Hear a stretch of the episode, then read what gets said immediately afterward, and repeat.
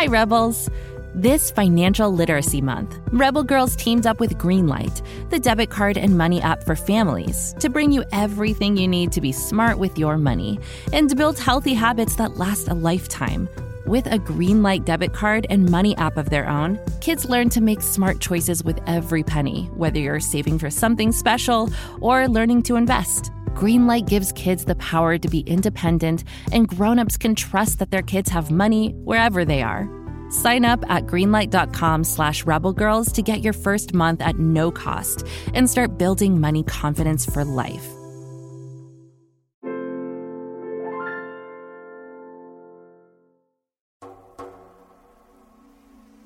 Not too long ago, in a narrow alley of Kabul, Afghanistan, there was a young woman who was ready to change the world with a single can of spray paint. Her name was Shamsia.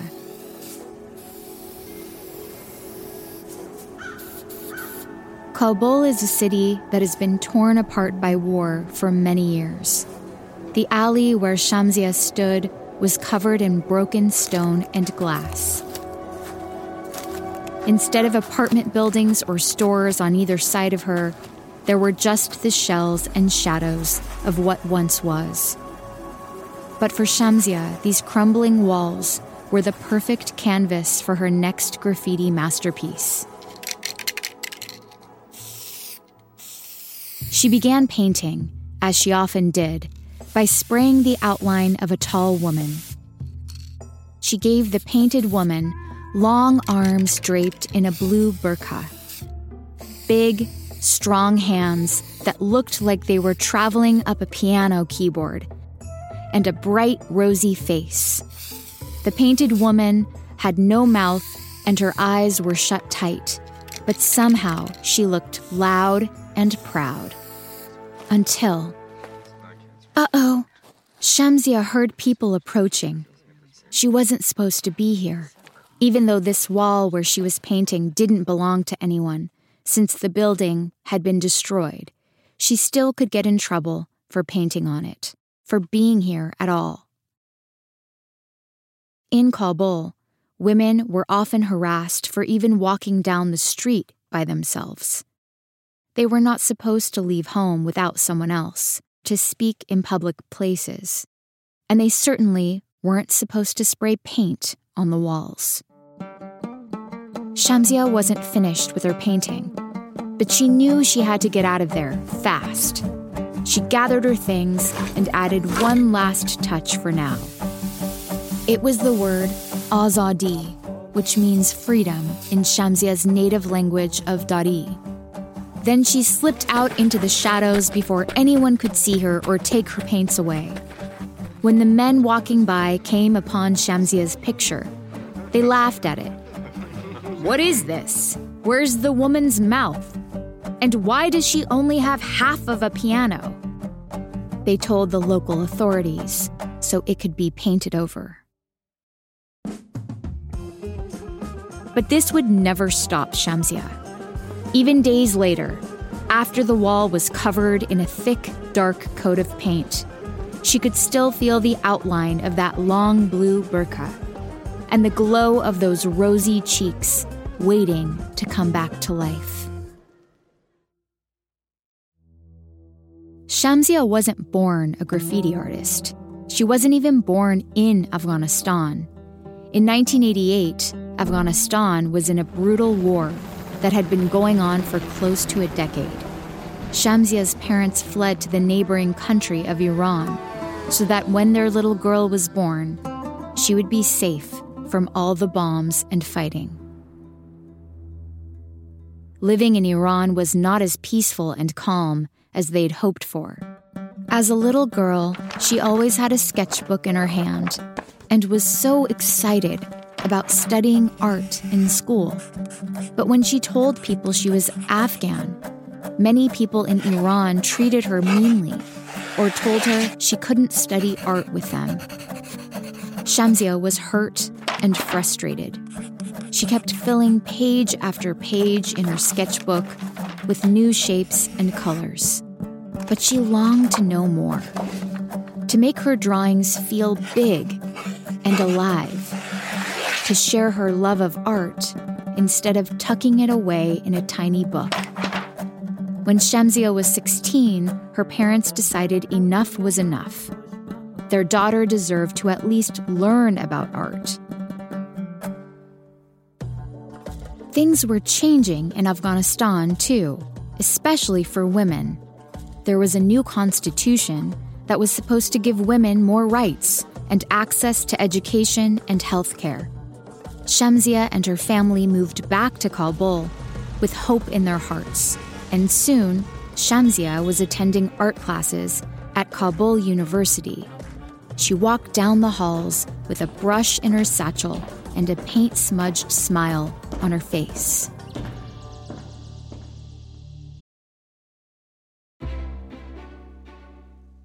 I have to tell you about my friend Penelope. She is hilarious. She only eats cheese doodles and canned beans, and she loves to sing and fly through walls.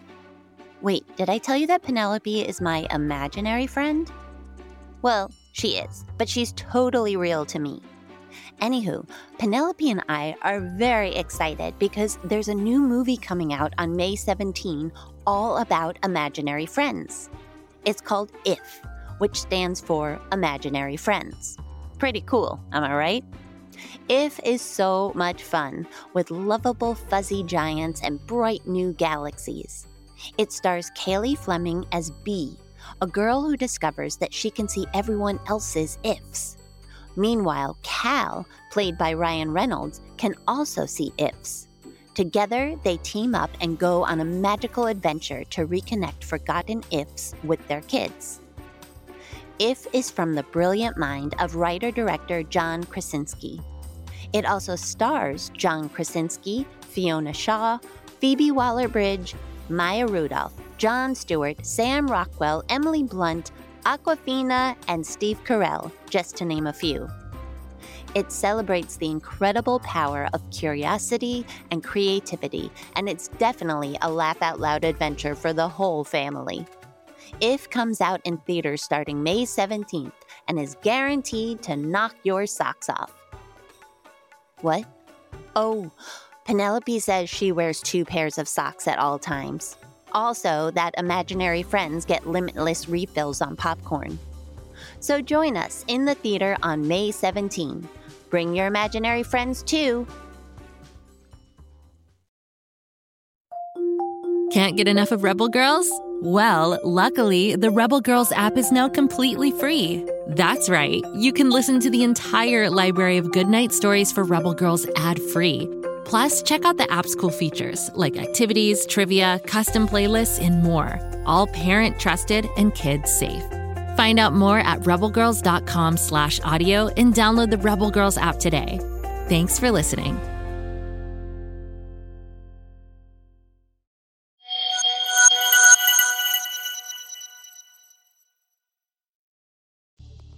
After a few years, though, life in Afghanistan didn't feel as full of promise anymore. There was a different war going on now, this time between many countries and factions of people in Afghanistan. Bombings and fighting in the streets were very common. Even when it was quiet outside, Shamsia felt how everything was tense and fragile. And no matter what the Constitution said, women were still treated very differently than men. Women were expected to be quiet and take care of their families. There were many areas of Afghanistan where women couldn't go to universities or even to the doctor without permission from a man. Shamsia felt lost. She had so many things she wanted to say about the rights of every human being, but sitting in a university classroom, studying contemporary art didn't feel like a place where she could make any real difference. And then she picked up a can of spray paint. It was 2010, and an arts advocacy group came to Kabul to teach a workshop about free expression. The leader of the workshop talked about how art could communicate so many feelings and ideas, especially if it was in a public space where anyone could see it. Afghanistan didn't have many galleries or museums, so making murals or even paintings outside were the most effective ways for sharing art. As the workshop leader spoke, Shamsia felt her skin tingling, her hands jittering with a wild excitement. Yes, this was how she wanted to make art. She wanted to cover the streets with all the colors and emotions inside her.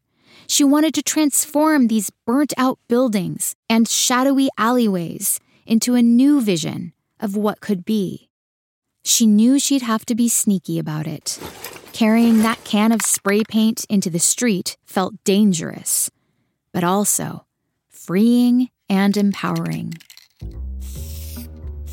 She didn't really have a plan for what she was going to make. She just knew she had to work fast before she was caught. She started with the outline of a woman because that was what she knew best.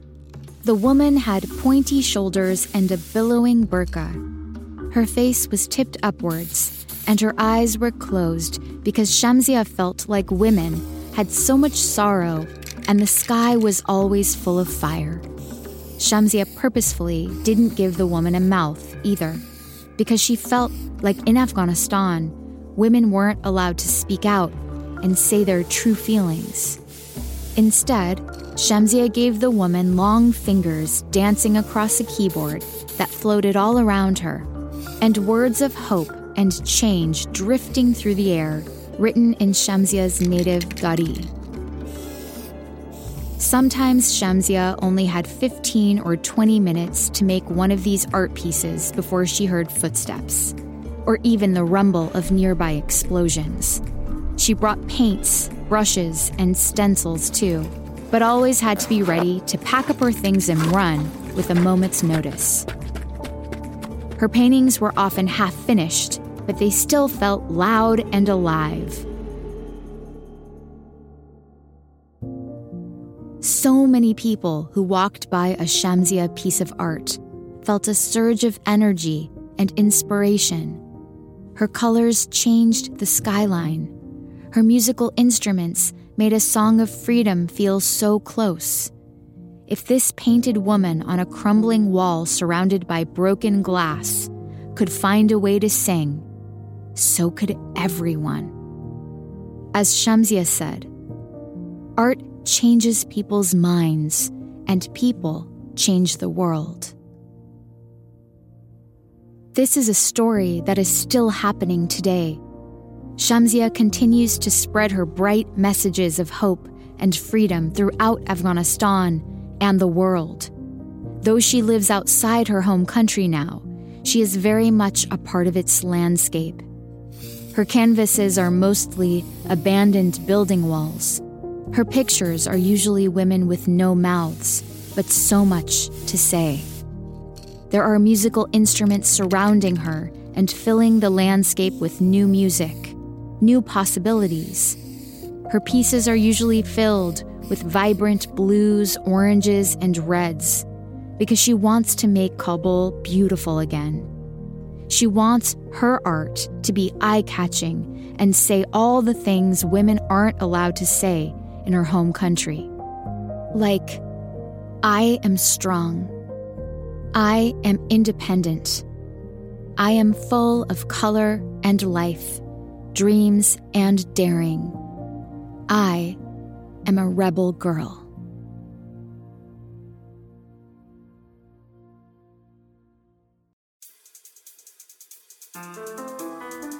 This podcast is a production of Rebel Girls.